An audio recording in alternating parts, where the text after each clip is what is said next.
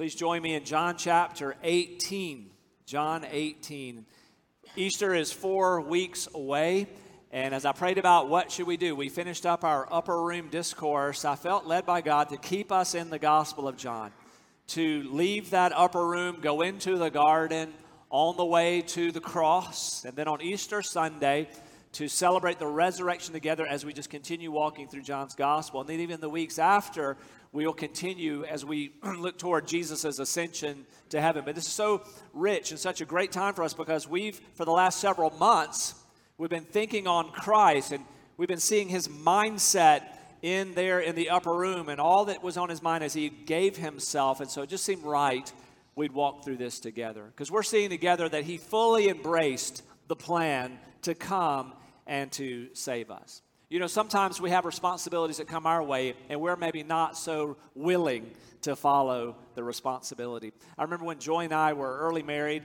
We got married when I was 20 years old, still in college. I knew I had seminary to go after college, so we, we can't wait till all the education's done. That's going to be forever. So we went ahead and got married in college. And uh, be, being married in college as a 20 year old guy, I became the man of the house. And I kind of like the sound of that. I get to be the leader of our little family. But with that came some responsibilities that initially I realized, oh, I hadn't counted the cost on that. So, used to, when things happened when I was growing up, my stepfather, Kenneth, he would handle things. Now it's to me. First thing that comes to mind was the time we had a mouse in the house in our little garage apartment where, where Joy and I first lived, there was a mouse. Joy was sleeping that night. I was up studying late, and I hear a rustling in the kitchen, and I go to see what's going on, and I see this little cute mouse pop up his head from behind our trash can. Pop down, pop up. He's just looking at me. I'm checking him out. But then it's on me like, oh, I have to deal with this. Kenneth's not here. He's four hours away. This is my family. And so the next day, buying the traps and setting the traps, I realized that's not so easy.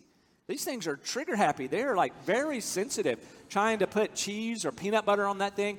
But once you get it set to try to slide it into place, any bump in the floor, it goes off. So just terror over and over again. But you, you probably saw it on the news. I solved the mouse crisis of 1987. Man of the house, task one done. But then it came a bigger one. It was when I had to assume the role as protector of our little family of two. And so this is the occasion Joy and I left for a day to be away visiting family.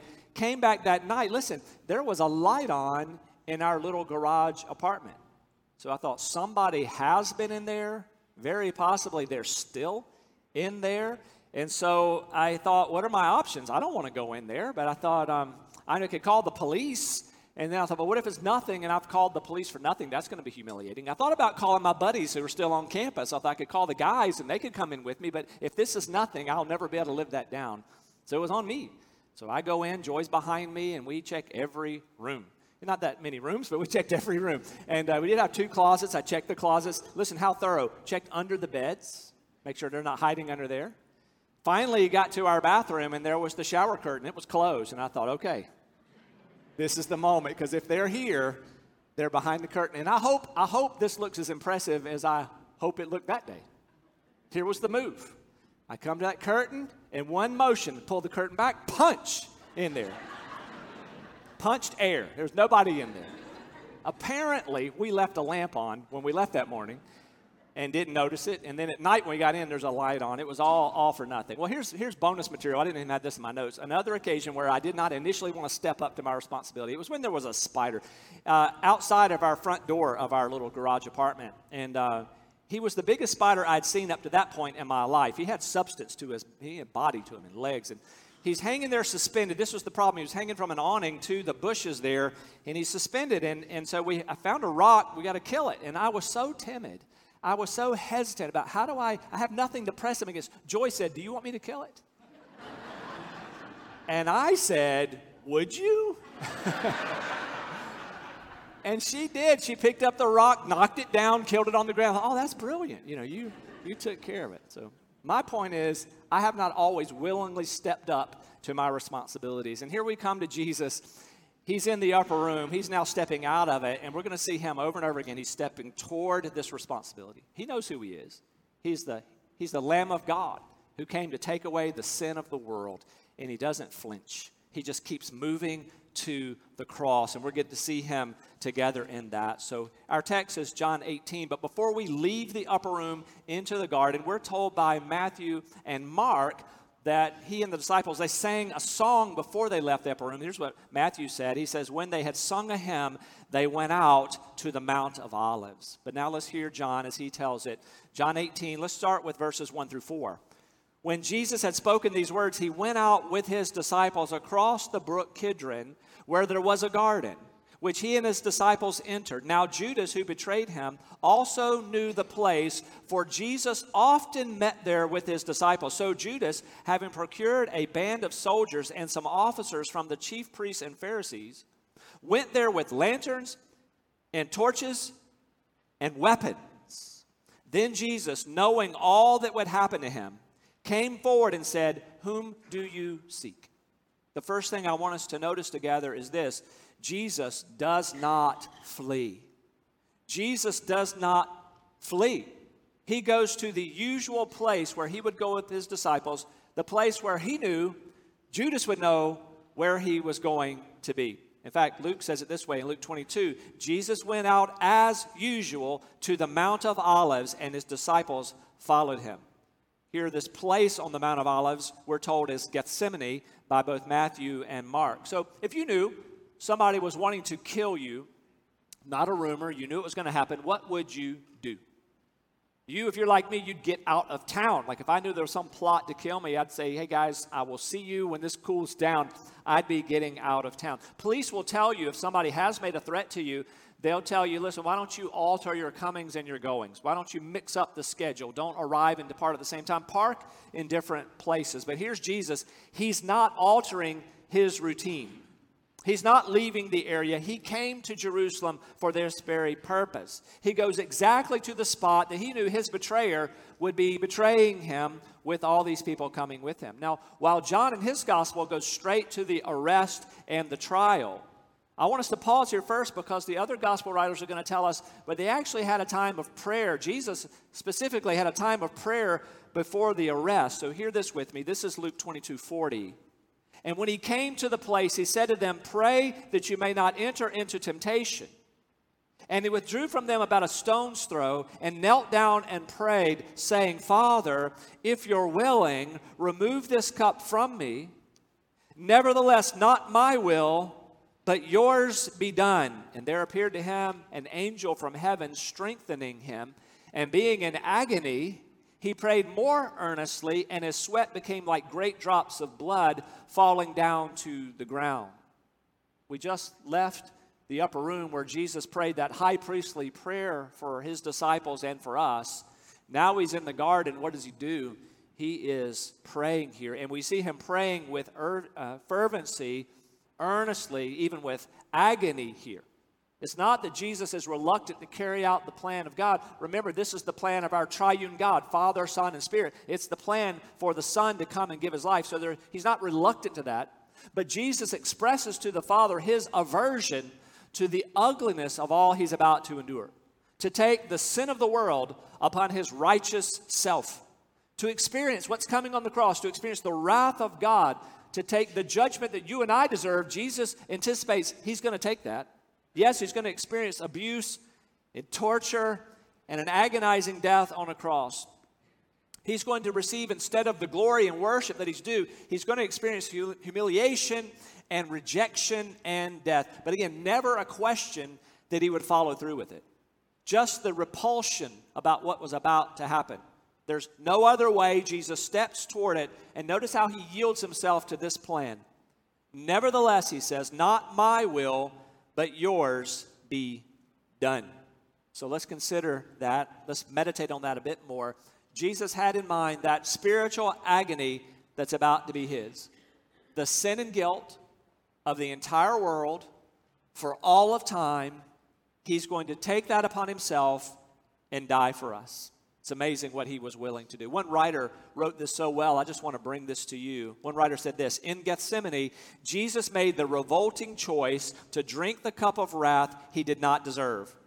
The light of the world consented to be extinguished into the deepest darkness. Christ, our life, stepped into the waters of death and forsakenness in order that we might pass over them as safely as passing through dry land.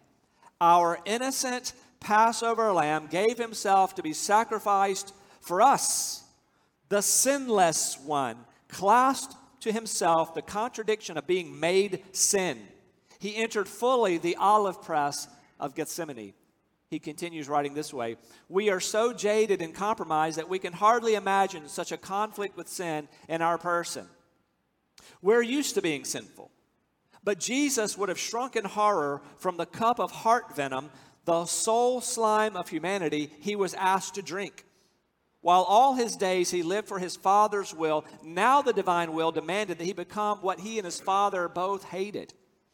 As Paul writes, he made him to be sin, who knew no sin, so that in him we might become the righteousness of God. Here's Jesus willing to do this for us to take our horrendous sin upon himself, to die for it, to atone for it. Do you see the submission of Jesus here? What a great example for us. So, Jesus is the Lord. And if Jesus, our Lord, could pray this way, yielding to the Father, how much more should you and I play, pray this way? So, His will over our will every time. This is how you and I should pray. It's how you and I should live. We trust Him, we follow Him, even when following Him is not immediately enjoyable. So, for Jesus to be your Lord means you abide in this mindset not my will, but yours be done. So, let me ask you this Have you placed any limitations on your obedience to the Lord? When God's will and your will clash, who yields? Can I remind you, God never yields. When God's call on your life involves sacrifice, do you tune out? Do you assume, well, that can't be God's will because He wouldn't ask me to actually hurt or to give up something? Now, I've met people who sometimes think, well, God's will is always harsh. And so if, if there's something good here and there's something hard and it's harsh, then God's will is always harsh. It's not true. God can lead you into delightful things as well. So don't assume because it's the hardest, worst thing, that's God's will.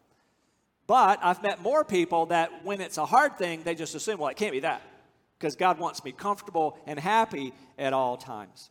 Years ago, when we were preparing to go overseas to serve, we spoke in a few churches on our way to training here in town. And I remember after one of the times we spoke and talked about where we were serving, uh, one of the ladies came up to Joy and said this to her, said, um, I'm jealous of you. Joy was taken aback by that, like, jealous of me? Did you not hear where we're going. And Joy and I were counting the cost, how hard this was going to be. It's certainly beyond us. And then the lady continued. She said, I'm jealous of you because you're willing to go, and I'm not. And we had a chance to process that, just think through what does that mean to be a believer and say, I'm not willing to do whatever the Lord have us do. Listen, we have to abide in this mindset Lord, not my will, but yours be done. You are in full control. So we consider this example of Jesus submitting to the Father. If Jesus submits like that, how much more should you and I do that? But here, let's come back to this, though. Would you see with me dominantly? do you hear the love of Jesus for us again? There's no love like this. He came to give his life for us. So trust in this Savior. If you've yet to trust in Jesus today, you've been hearing about his love, you hear about his worthiness, his holiness. Your move today is to recognize that Jesus is that awesome that he came to give his life to cover your sins. He was raised from the dead. Your move, even now, we're not even done with the sermon, but would you trust in Jesus right now? We're looking at Jesus here. He left the upper room, he goes into the garden, he did not flee. See with me next, Jesus did not fear. Jesus did not fear. Instead, he acts with authority. Look at verse 3 again. So Judas, having procured a band of soldiers and some officers from the chief priests and the Pharisees, went there with lanterns and torches and weapons. Then Jesus, knowing all that would happen to him, came forward and said to them, Whom do you seek? They answered him, Jesus of Nazareth. Jesus said to them, I am he. Judas, who betrayed him, was standing with them. When Jesus said to them, I am he, they drew back and fell to the ground. So he asked them again, Whom do you seek? And they said, Jesus of Nazareth. And Jesus answered, I told you that I am he. Notice here there is an arresting party. It's not just Judas betraying. He led a group of people there, soldiers, and we're told they brought weapons. So we have Roman soldiers there, and Some have said if it was a whole cohort of soldiers, that would be 600 Roman soldiers, along with temple guards and others. Some say, well, it's unlikely they would have sent an entire cohort, so maybe one unit of that cohort, it could have been as many as 200 Roman soldiers there. But whether it's 600 or 200 or even merely 20 soldiers plus temple guards, notice Jesus is not afraid of that moment. He came for this. I love verse 4. Knowing everything that's about to happen to him, the scripture says he came forward. Jesus did not shrink in that moment. You ever had times in your life where the moment felt too big for you? I've had moments like that. I'd like to tell you that I never get scared and I never feel like a moment's too big for me, but I've had moments like that where I anticipated and I thought, oh, I think this will be fine. I can do this. Christ in me. I can do this. And I'll still get in that moment and I think, whew, I got to remind myself to breathe. I, I, why am I so scared? And I have to try rebuke myself and walk through it. Listen, it's not, not just me. I got to meet some of our government officials in Virginia a few weeks ago, and I've told you some stories about that already. But one, one of the things that inspired me was one of the ladies who, who was there, one of our uh, godly uh, legislators. She, uh, she talked about how God called her to run for office. And then she talked about how that first campaign event, she said she got in her car to drive the three hours that event. She said, I got in my car and I was shaking. And she thought, Lord, you've called me. How can I run for office if I'm this scared at the very beginning? She said, This is what I did though. In that three hour drive, I just worshiped the Lord. I worshiped for three hours. She said, I was a very different woman getting out of the car than I was getting in the car. God gave her courage as she spent those three hours worshiping Him. But here's Jesus. He did not have to work up his courage like you and I have to do sometimes to rebuke ourselves remind ourselves who he is and why we don't need to be afraid. Jesus knew who he was. He's not fleeing and he's not afraid. He's stepping toward this. There is his betrayer. We're told by Matthew, Mark, and Luke that Judas kissed him as the signal to those arresting him. But notice here, Jesus asks the questions there in the garden, and the people are answering him Whom do you seek? And they answered him, Jesus of Nazareth. Jesus said to them, I am he. Judas, who betrayed him, was standing with them. And when Jesus said to them, I am he, they drew back and fell to the ground. Did you notice that? How did Jesus describe himself? He said, it's literally two words in the Greek language ego eimi, I am. It's a statement of his deity. He's using the same phrase that God the Father used in Exodus 3 to Moses. It's the same way Jesus spoke in John 8 58. He says, I am. So here's Jesus, indeed, God in the flesh. He is the Word that John has talked about in his gospel. He is the I am. Jesus told the truth about himself. He's hiding nothing about his identity now. Years ago, I was walking a street in India, and a car pulled up beside me, and the guy said, Excuse me, where are you from? I know being an American abroad, maybe that's not a popular thing all the time. And so I thought for a second, I thought, well, I'll just tell the truth. He says, Where are you from? I said, I'm from America. The guy said, Good, we hate the British. And he drove off. and I thought, Whew, I'm glad I didn't fake a British accent to try to get out of that situation. But here's Jesus, not hiding anything, declares who he is. Notice here, he even shields his disciples. Verse 7 So he asked them again, Whom do you seek? And they said, Jesus of Nazareth. Jesus answered, I told you that I'm he. So if you seek me, let these men go. This was to fulfill the word that he had spoken of those whom you gave me, I have lost not one. See him shielding, like a good shepherd, shielding his disciples. And see his authority here. He's commanding them not to touch his disciples. He's not requesting it, he's not pleading with them. So, see with me, it was not the disciples' time to be arrested. There'll be time years later when, for these disciples, they will be arrested. And most of them will be martyred for Christ, but not this day. It's a good reminder for us nobody can touch you until it's God's time for you. Nobody can take your life. The world doesn't control your fate, the world doesn't control your life. You'll be here serving Him until it's time for you. And then God will permit you to go to heaven by whatever means He chooses to. So this reminds us you and I can be fearless in the will of God as we serve Him. Even in a hostile culture, let's be bold. So here's Jesus. He does not flee. In the garden, He does not fear. And see with me this Jesus does not fight. He doesn't fight. Jesus doesn't fight off this band of soldiers. He doesn't flinch here. He gives himself. He's not taken. Look at verse 10 again. Then Simon Peter, having a sword, drew it and struck the high priest's servants and cut off his right ear. The servant's name was Malchus. So Jesus said to Peter, Put your sword into its sheath. Shall I not drink the cup that the Father has given me? And this is one of those old Peter moments. Peter, this is impressive and foolish all at the same time. What an impulsive move. And we have no idea what was going through Peter's mind here. Why would you do that? You've got Roman soldiers, temple guards, this, this group of people, and you're going to draw a sword and start a fight. It, I, I don't know what he was thinking. Maybe he thought, listen, it's just the right thing to do to defend Jesus. Maybe he thought, I know Jesus' power. I'll, I'll get this thing started and he'll end it and we're good here. We, we don't know what he was thinking. But we know this Peter was not bluffing here. In fact, many people said through the years, Peter was not aiming for an ear. He's aiming for, aiming for the guy's head. All he got was an ear there. And so it was a wrong idea. The Lord was not at all pleased. We can almost admire him a little bit, like, wow, he's gutsy. But it was foolish, it was sinful, it, it was wrong. Remember, Jesus had to rebuke Peter for a similar type of attitude even earlier. Back in Matthew 16, when Jesus was talking about the plan of going to Jerusalem and suffering, all that, Peter didn't like it. He says, Not you, it's not going to happen to you. And remember, Jesus said this Get behind me, Satan. One of the most famous rebukes in all the Bible was to Peter for the same mentality. My Savior's not going to suffer. I mean, that's not how this is going to go.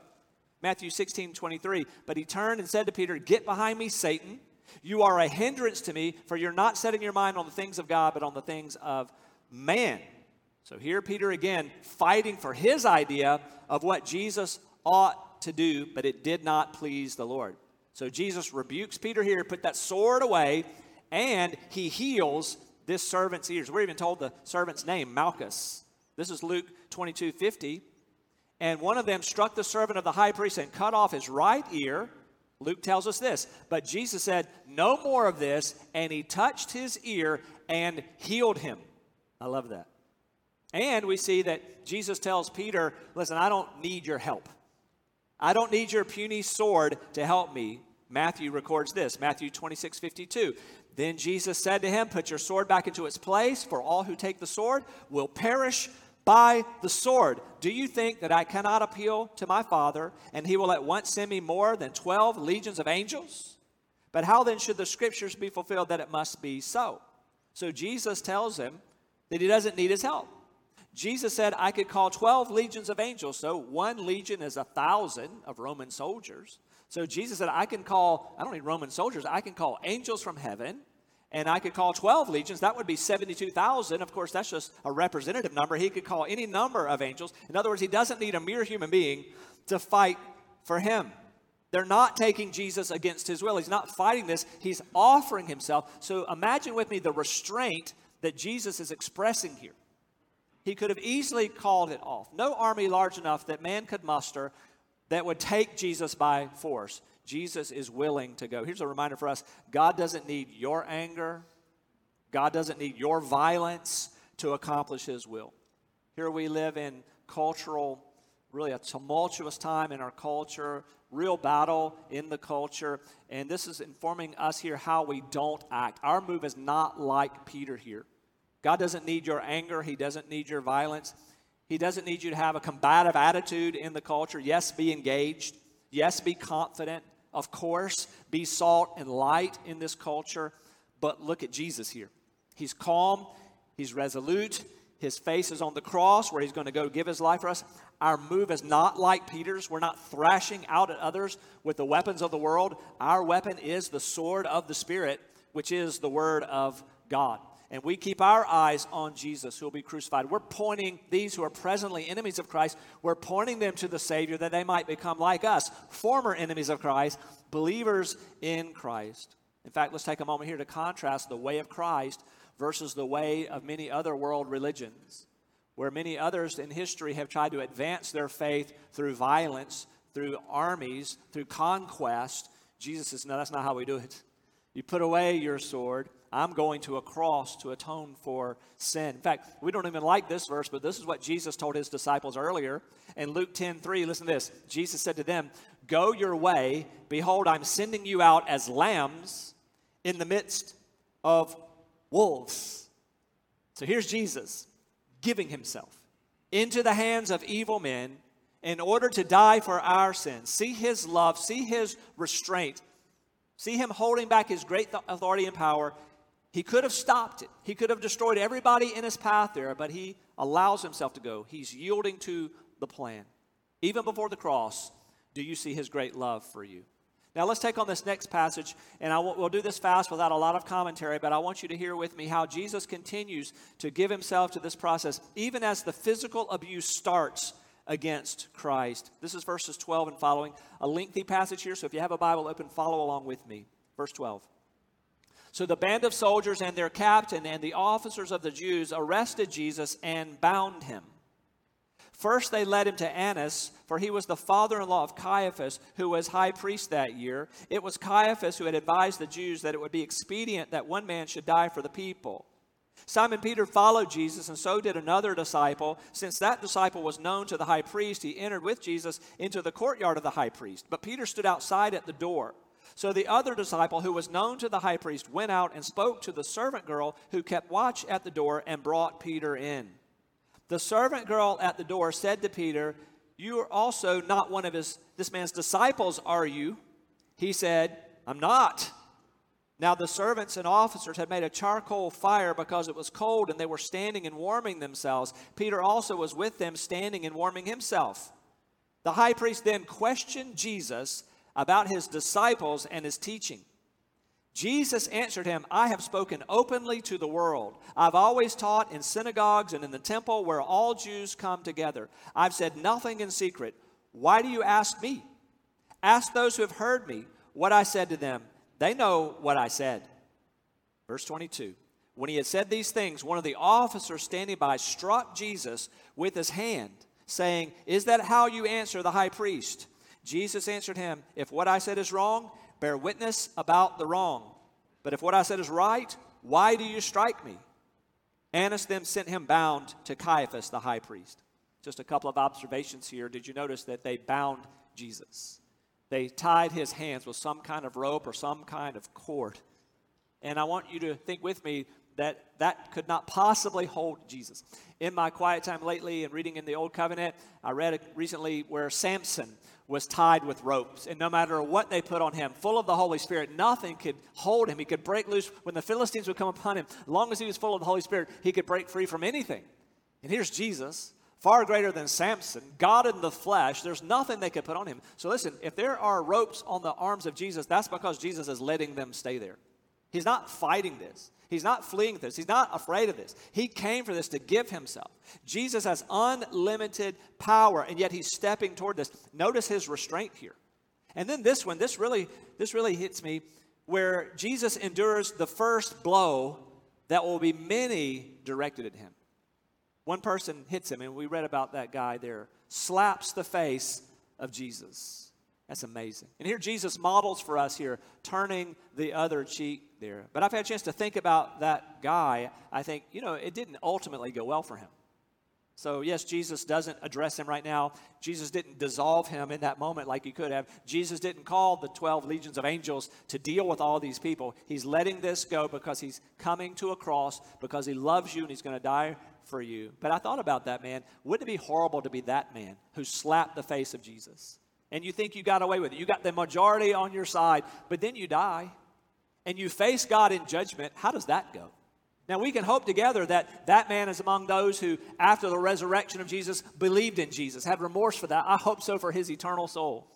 Because otherwise, this man, on top of all of his other sins and on top of all of his unbelief, you slap the face of the Alpha and the Omega. That cannot go, that cannot go well for you. So listen, your unbelief your rejection of Christ will also be judged. If you're here today and you say, I'm not believing, and I seem to be getting away with it, God, God is not addressing me. Listen, God is being patient with you, like He was patient with the rest of us, giving you another opportunity to turn away from your sin, to turn away from your unbelief, that you might believe in Jesus. So let me ask you this way today as we consider those coming to arrest Jesus and His disciples, and how Jesus is acting here, which side are you on? Are you with those who are rejecting Jesus? Are you in league with those who are even striking Jesus here? Are you like one who's a part of that arresting party hating Jesus? Are you among those who have believed in him? If we say it simply this are you for Jesus or are you against Jesus? Your heart, Your life, your word sometimes will show you which one you are. You might be one who's hostile in open rejection against Jesus, or you might be one who's simply apathetic and indifferent. But it's the same rejection. You're part of those who are rejecting Christ. You're wanting Jesus out of your way so that you can have your sin, but it won't go well for you in that sin. You'll be judged for that sin. But here's the good news Jesus did not come to earth to condemn you. He came on a mission to save you. This was all his idea. He knows all about your sin. You've forgotten a lot of your sins, he knows every one of them. But Jesus loved you. He stepped out of his heaven. He lived a perfect life for you. To go to this cross, he's, he's dealing with the abuse of men. We're reading about it. But it was the plan of God to go to the cross, to have your sins credited to him, where he's going to die for them, to take the judgment you deserve. There's no love like that. He was raised on the third day to make it clear this, this sacrifice was accepted. He's conquered sin and death. And here's the promise of Scripture if you'll believe in Him, if you believe in Him, you'll not perish, but have everlasting life. By implication, if you don't believe in Him, you will perish. You'll have eternal death. Oh, but Jesus came that you would believe in Him. Trust in Him. Ask Him to save you. Here's how you do that. Oh, Jesus, I see my sinfulness.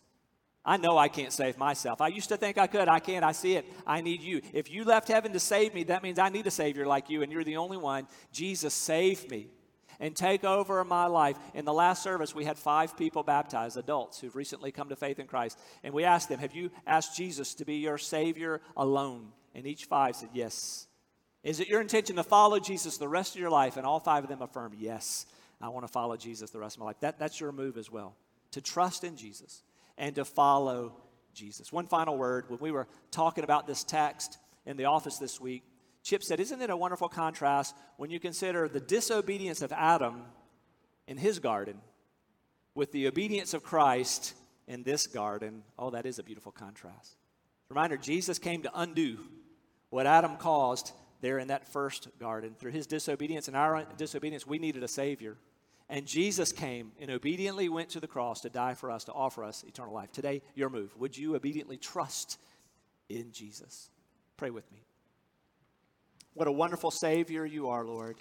Nobody like you. We sang it earlier worthy, holy. We think about your great love for us, that you'd be willing to do this. We can't imagine restraining such power and allowing this to happen to us if we were there. But Lord, your love is greater. Your grace is greater. Your mercy is greater. Thank you that you did this. And Lord, I pray for men and women hearing this message that today they'd respond to your grace. They'd respond to your love by trusting in you. Lord, take away every excuse, take away every distraction. And Lord, I pray that they would call on you today as Savior, as Lord. Lord, give them that gift, the same gift you've given to so many of us in this room. Lord, it's all for your glory. We pray in the name of Jesus. Amen.